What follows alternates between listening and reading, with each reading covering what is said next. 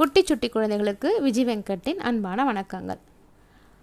இந்த சிறுவர் கதைகளில் மிகவும் பிரபலமான கதை எழுத்தாளர் ஒருத்தர் இருந்தார். உங்களுக்கு அவங்களெல்லாம் தெரியுமா தெரியாதான்னு எனக்கு தெரியல.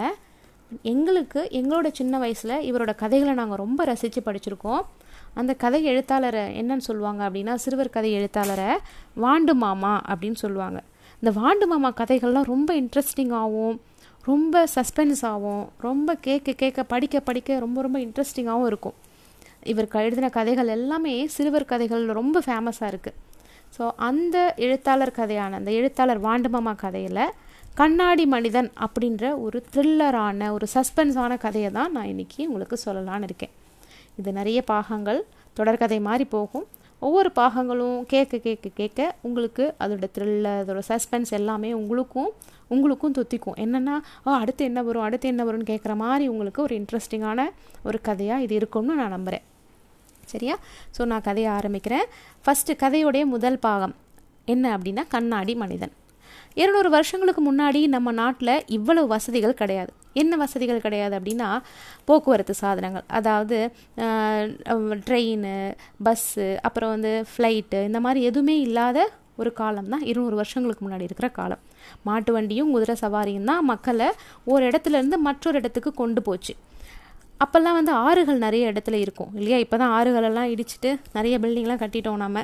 அப்போ அந்த 200 வருஷத்துக்கு முன்னாடி நதிகள் இருக்கிற பகுதிகள்லாம் சாமான்கள் அவங்களோட திங்ஸ் எல்லாம் என்ன பண்ணாங்கன்னா, படகுகள் மூலமாக ஒரு இடத்துலேருந்து இன்னொரு இடத்துக்கு கொண்டு போனாங்க. அப்போல்லாம் என்ன இருக்கும் அப்படின்னா, கட்டிடங்கள்லாம் இருக்காது, பில்டிங்லாம் கம்மியாக இருக்கும், நிறைய காடுகள் தான் இருக்கும். காடுகள்னால் கானகங்கள் அப்படின்னு சொல்லுவாங்க. நல்ல தமிழில் கானகங்கள். நம்ம காடுகள் சொன்னால் உங்களுக்கு புரியும். அதிகமாக இருந்தது கானகங்கள் தான். அப்போது அந்த காலத்தில் பொழுது சாஞ்சிருச்சு அப்படின்னாலே வீட்டிலேருந்து யாருமே வெளியே வரமாட்டாங்க மக்கள். ஏன்னா அது அடர்ந்த கானகங்கள் உள்ள இருக்கிற இடம். அதனால் திருடர்கள் நிறைய பேர் வருவாங்க, கொள்ளைக்காரர்கள் வருவாங்க, நிறைய பேர் வீட்டில் திருடிட்டு போவாங்கன்றதால மக்கள் விளக்கு வச்சுட்டாலே, அதாவது ஈவினிங் ஆகிட்டாலே யாரும் வெளில வரமாட்டாங்க. அப்போது சேரநாட்டு பகுதி, சோழநாட்டு பகுதியெலாம் அப்படி தான் சொல்லுவாங்க. அப்போ சேரநாட்டு பகுதியிலிருந்து ஏலமலை காடு அப்படின்னு ஒரு காடு இருந்தது. அந்த காட்டு வழியாக 2 இளைஞர்கள் என்ன பண்ணாங்க, கால்நடையாக, அதாவது நடந்தே பிரயாணம் செஞ்சுட்டு இருந்தாங்க. நான் தான் சொன்னேன் இல்லையா, ஒரு இடத்துலேருந்து இன்னொரு இடத்துக்கு போகிறதுக்கு இப்போ இருக்கிற மாதிரி பஸ்ஸோ சைக்கிளோ காரோ அந்த மாதிரிலாம் எதுவும் கிடையாது, நடந்து தான் போகணும். அப்போது அந்த காட்டு வழியாக அவங்க நடந்து பிரயாணம் வந்துட்டு இருந்தாங்க. ஒரு இடத்துலேருந்து இன்னொரு இடத்துக்கு போயிட்டுருக்காங்க. அதில் ஒருத்தர் பேர் கந்தன், இன்னொருத்தர் பேர் பொன் பொற்கொள்ளன். சரிங்களா? அப்போது அந்த கந்தன் யார் அப்படின்னா, கந்தனோட கேரக்டர் என்னென்னா, மர வேலை செய்கிறதுல ரொம்ப ரொம்ப வல்லவன் அந்த கந்தன். தேக்கு, சந்தனம், இந்த பலா, இந்த மாதிரி மரங்கள், உறுதியான மரங்கள் எல்லாத்தையும் அற்புதமாக சிற்பங்கள் செஞ்சு அதில் அந்த சிற்பங்களை வடிக்கிறதுல ரொம்ப ரொம்ப ரொம்ப புத்திசாலி, திறமைசாலி இந்த கந்தன். மற்றவன் யாருக்கான் இல்லையா, பொற்கொள்ளன். அவனும் ரொம்ப ரொம்ப ஒரு அழகான நல்ல கலைஞன் தான். பேர்லேயே தெரிஞ்சிடும் அவன் எப்படி அப்படின்னா, தங்கத்துலேயும் வெள்ளியிலையும் நிறைய அணிகலன்கள், நிறைய ஜுவல்ஸ்லாம் உருவாக்குறதுல தேர்ச்சி பெற்றவ இந்த பொற்கொள்ளன். இவங்க 2 பேர் என்ன பண்ணாங்க, அவங்களோட தாயகம், அதாவது சொந்த நாடான சோழ நாட்டுக்கு திரும்பி வந்துட்டு இருந்தாங்க. சேர நாட்டிலேருந்து சோழ நாட்டுக்கு வந்துட்டு இருக்காங்க. 2 பேருமே சேரக்குறைய 2 பேருமே ஈக்குவல் ஏஜ் தான். 2 பேருக்குமே சம வயது. கந்தனுக்கு 18 வயசு, பொற்கொள்ளனுக்கு வயசு 16. கந்தன் உடம்பு நல்லா கட்டுமஸ்தான உடம்பு, அதாவது ஸ்ட்ராங்காக பலமான உடம்பு அவங்களுக்கு. பொன்னனுக்கு உடம்பு எப்படின்னா, பொன்னணியும், அதாவது ஜுவல் போடுற பெண்கள் மாதிரி ஒரு நளினமான தோற்றமுடையவன் இந்த பொற்கொள்ளன். சேரநாடு சோழநாடு அப்படின்னோடனே ஆஹா நம்ம ஏதோ சரித்திர கதை சொல்கிறாங்களே அப்படின்னு நீங்கள் நினச்சிட வேணாம். மாமன்னர்கள் எல்லாம் மறைஞ்சிட்ட காலம். மாமன்னர்களுக்கு அடுத்ததாக ஒரு காலம் இருந்தது. அது யாருன்னா, குறுநில மன்னர்கள், ஜமீன்தாரர்கள், பாளையக்காரர்கள் ஆட்சி நடத்திட்டு இருந்த காலம் அது. அந்த காலத்தில் நடக்கிற கதை தான் இப்போ நம்ம பேசிகிட்டு இருக்கோம். அப்போல்லாம் வெள்ளைக்காரங்க புகுந்து காலூன்றி நம்மவர்களை அடிமைப்படுத்த தொடங்கின வேலை அது. அந்த டைமால் நடந்த கதை. நீதியும் நேர்மையும் சட்டமும் ஒழுங்கும் அப்போ தறிக்கட்டு கடந்துச்சு, சரியாகவே இல்லை. அவங்களால ரொம்ப அடிமைப்படுத்திட்டு இருந்தாங்க. கந்தனும் பொண்ணனும் தங்களோட நடையில் வேகமாக காட்ட ஆரம்பிச்சிட்டாங்க. ஏன்னா காட்டுக்கு வந்திருக்காங்க, காட்டில் நடக்கணும். அது மட்டும் இல்லை, காட்டில் இருட்ட ஆரம்பிச்சிடுச்சு. இதுக்கு மேலே நம்ம ரொம்ப ஸ்லோவாக போயிட்டு இருந்தால் பிரச்சனையாயிடுமே அப்படின்னு கொஞ்சம் ஃபாஸ்ட்டாக நடக்க ஆரம்பித்தாங்க. வெளிச்சம் இருக்கும்போதே ஏதாவது ஒரு பத்திரமான ஒரு சத்திரத்துக்கு போயிடணும் அப்படின்னு நினச்சாங்க. சத்திரம் அப்படின்னா, இப்போ நம்மளாம் ஒரு ஊருக்கு போகும்போது அங்கே தங்குறதுக்கு யாரும் நம்ம ரிலேஷன் யாரும் சொந்தக்காரங்க இல்லைன்னா என்ன பண்ணுவோம், ஹோட்டலில் ரூம் போடுவோம் இல்லையா? அப்போல்லாம் அந்த வசதி கிடையாது. அப்போல்லாம் எப்படின்னா, ஒரு இடத்துலேருந்து இன்னொரு இடத்துக்கு போகும்போது நடுவில் நிறைய சத்திரங்கள், அதாவது வீடுகள் மாதிரியே இருக்கும். அந்த வீட்டில் தங்கி ரெஸ்ட் எடுத்துக்கலாம். அங்கே சாப்பிட்றதுக்கும் உணவு கொடுப்பாங்க. அதுதான் சத்திரம் சொல்லுவாங்க. இரவு காட்டில் தங்குறது வந்து பத்திரம் கிடையாது இல்லையா? அதனால் பொன்னன் என்ன பண்ணான், அடிக்கடி திரும்பி திரும்பி பார்த்துக்கிட்டே நடக்கிறான். ஏன்னா அவனுக்கு அந்த சருகுகள் இலைகள்லாம் அப்படியே சரசரன்னு நடக்கும்போது வர சவுண்டு என்ன ஆகுதுன்னா அவனுக்கு பயம் வருது. ஐயோ ஏதோ அனிமல்ஸ், ஏதோ விலங்குகள் தான் நம்மளை அடிக்க போதோ அப்படின்னு பயந்துக்கிட்டே வரான் பொன்னன். ஏன்னா முயல், எலி, அந்த மாதிரி சின்ன சின்ன பிராணிகள்லாம் இந்த பக்கத்துலேருந்து அந்த பக்கம் ஓடும்போது ஒரு வர சவுண்டு வந்து ஏதோ புதருக்கு பின்னாடி திருடர்கள்லாம் தங்களை அப்படியே பார்த்துக்கிட்டே இருக்கிற மாதிரி அவன் நினச்சி ரொம்ப நடுங்க ஆரம்பிச்சிட்டான். யார்? பொற்கொள்ளனான பொன்னன். கந்தன் தான் ரொம்ப தைரியசாலி இல்லையா? அவன் அழகாக விசில் அடிச்சிட்டபடியே நடந்துட்டு வரான். ஆனாலும் உள்ளுக்குள்ளே ஒரு பயம் இருக்குது. ஆனால் வெளில காமிச்சிக்கல. ஏன்னா வந்து தைரியசாலி, நான் வந்து ரொம்ப ஸ்ட்ராங்காக பலமாக இருக்கிறேன்றதை காமிச்சிக்கலாம் இல்லையா? ஸோ பொன்னன் அப்படி ஒன்றும் கோழை கிடையாது, பயந்தாங்குலையும் கிடையாது. அவன் பயிற்சி பெற்ற ஊரில் அவனை ரொம்ப எல்லாரும் எப்படி சொல்லுவாங்க தெரியுமா? தைரியசாலின்னு பாராட்டுவாங்க. ஆனால் அவனுக்கு ஏன் இந்த பயம் வந்துச்சு அப்படின்னா, அந்த ஏலமலை காட்டை பற்றி நிறைய பேர் நிறைய விதமாக பேசிக்கிட்டாங்க. அதெல்லாம் அவனுக்கு இந்த நேரத்தில் நினைவுக்கு வருது. அந்த நினைவுக்கு வந்ததால் அவனுக்கு பயம் வந்துடுச்சு. அந்த இருண்ட காட்டில் கொள்ளை கூட்டத்தினா நிறைய பேர் ஏகமாக அட்டகாசம் பண்ணிட்டு இருந்தாங்க. பல கொலைகள் கூட நடந்துருச்சு அப்படின்னு கூட பேசிக்கிட்டாங்க.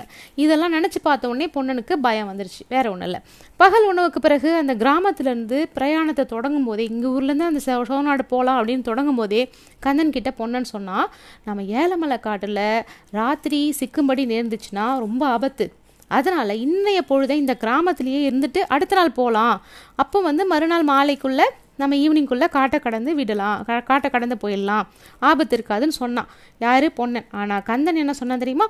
பயப்படாத, நம்ம என்ன கிழவங்களா, வயசாகி போச்சோம், நமக்கு வேகமாக நடந்தால் இருட்டு வரத்துக்குள்ளே நம்ம ஊர் ராஜபாட்டையை அடைஞ்சிடலாம் அப்படின்னு தைரியம் கொடுத்து நண்பனோட கிளம்பிட்டான் கந்தன்.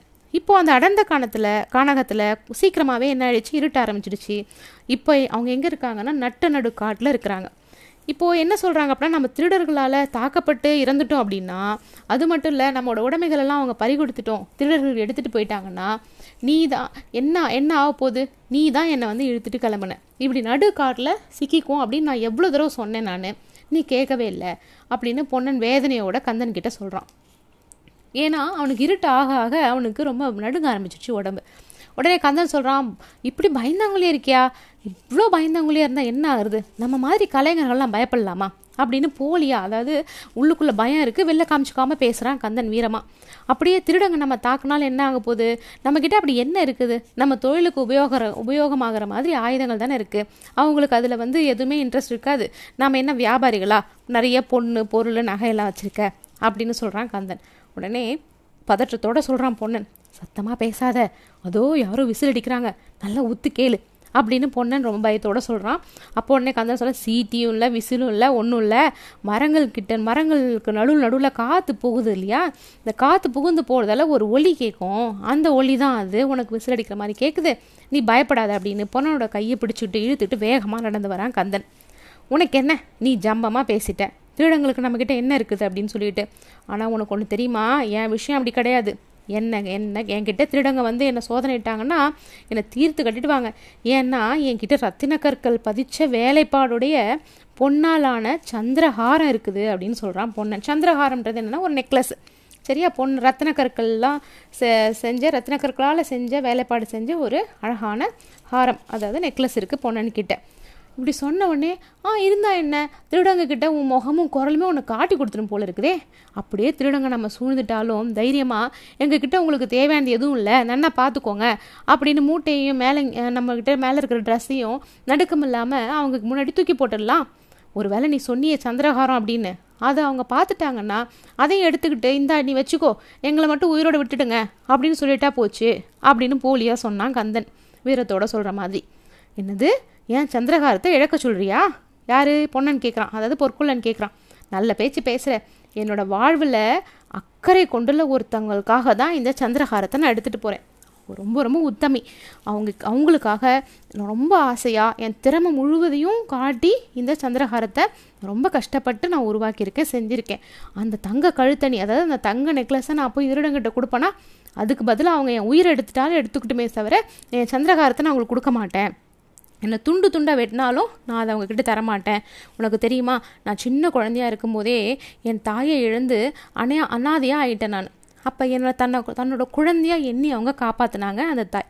நான் வளர்ந்ததுமே நான் வாழ்க்கையில் முன்னேறணும் அப்படின்றதுக்காக என் குலத்தொழில், ஒவ்வொருத்தருக்கும் ஒரு குலத்தொழில் இருக்கும், அப்போல்லாம் என்னோடய குலத்தொழிலான பொன் ஆபரணங்கள், அதாவது பொண்ணில் நெக்லஸ்ஸு கம்மல்லாம் செய்வாங்க இல்லையா, அந்த மாதிரி பொற்கொள்ளன் அந்த வேலையை செய்கிறதுக்கு நான் கை தேர்ந்த கலைஞனாக ஆகணும் அப்படின்றதுக்காக என்னை சேர நாட்டுக்கு அவங்களோட செலவில் அவங்களோட பராமரிப்பில் அனுப்பி வச்சாங்க அந்த நல்ல பெண்மணி, அதாவது அந்த உத்தமி. என்னோடய அம்மா ஜமீன்தாரினியான அந்த அந்த அம்மா கிட்ட சேடியா, அதாவது வேலைக்காரியாக பணியாற்றினாங்க. என் முகத்தை கூட பார்த்துறாத அவங்கள, என்கிட்ட இவ்வளவு கருணையும் அன்பும் அக்கறையும் காட்டுற அவங்கள நான் என்னோடய அம்மாவாக, அதாவது என்னோடய தாயாகவே நான் பார்க்குறேன். என்னை ஆளாக்கி அவங்களுக்கு என் நன்றியை தெரிவிக்கணுன்றதுக்காக தான், அவங்களுக்கு கொடுக்குற காணிக்கையாக தான் இந்த சந்திரஹாரத்தை நான் எடுத்துகிட்டு போகிறேன். இதை பார்த்ததுமே அவங்க நான் யார் அப்படின்றத தெரிஞ்சுப்பாங்க. என்னை இந்த நிலைக்கு ஆளாக்கி அவங்கள நானும் முதல்ல இப்போ தான் பார்க்க போகிறேன். ஏன்னா அவங்க என்னை பார்த்ததே இல்லை. அவங்கக்கிட்ட வேலை செஞ்ச எங்கள் அம்மாவுக்காக என்னை வந்து அவங்க இந்த அளவுக்கு என்னோடய வாழ்க்கையில் முன்னேற்றி இருக்கிறாங்க. அப்படி இருக்கும்போது இந்த சந்திரகாரத்தை நான் இழக்க மாட்டேன், முடியவே முடியாது, அதை விட என் உயிரையே இழக்கிறதுக்கு நான் சித்தமாக இருக்கிறேன் அப்படின்னு உணர்ச்சி வசப்பட்டு பேசினா பொண்ணு. முட்டாளை போல் வளராத அப்படின்னு கத்துனா கந்தன். நீ உன்னோட உயிரை கொடுத்தா இந்த சந்திரகாரத்தை திருடங்க ஜமீன்தாரினி அம்மா கிட்ட கொடுக்குவா போகிறாங்க? அதெல்லாம் ஒன்றும் கொடுக்க மாட்டாங்க. அதனால் உன் உயிரை காப்பாற்றிக்கொள்ள, அதை இழக்கிறதுனா இழந்துக்கோ, ஏன்னா நீ திரும்ப உயிர் பிழைச்சிட்டா திரும்ப அதே மாதிரி நீ செஞ்சிடலாம் இல்லையா அப்படின்னு கந்தன் சொல்கிறான். பொன்னன் அதுக்கு பதில் சொல்லவே இல்லை. சரி, மௌனமாக நடந்துக்கிட்டே இருக்கிறாங்க. கொஞ்ச நேரத்தில் கொஞ்சம் தொலைவில் ஒரு விளக்கு வெளிச்சம் தெரியவதை அவங்க பார்க்குறாங்க. நடுக்கத்தில் அந்த பொன்னன் அந்த வெளிச்சம் திருடங்களோட இருப்பிடம் தான் அப்படின்னு நினச்சி கதிகலங்க ஆரம்பிச்சிட்டான். ஆனால் கந்தன் நம்ம பகலில் பிரயாணத்தை துவக்கும் போதே சத்திரத்துக்காரர் சொன்னார், மறந்துட்டியா? காட்டுக்கு நடுவே ஒரு வீடு இருக்குது, வழிபோக்கர்கள் தங்க பசியார அவங்களுக்கு உதவுவாங்க அப்படின்னு சொன்னாங்க. அதுவும் இல்லாமல் நம்மளை மாதிரி பிரயாணிகளோட நலனுக்காக தங்களோட வீட்டை சத்திரம் போல் மாற்றி அதனால் கிடைக்கிற வருவாயில் அவங்களும் பலனடைகிறாங்க அப்படின்னு சொன்னாங்க இல்லையா. உன் பயத்தில் அதை மறந்துட்ட, அதனால் அந்த காட்டு வீடாகத்தான் இருக்கும் அது அப்படின்னு அந்த கந்தன் சொல்கிறாங்க. நீதி கதையை நம்ம நாளைக்கு கேட்கலாம்.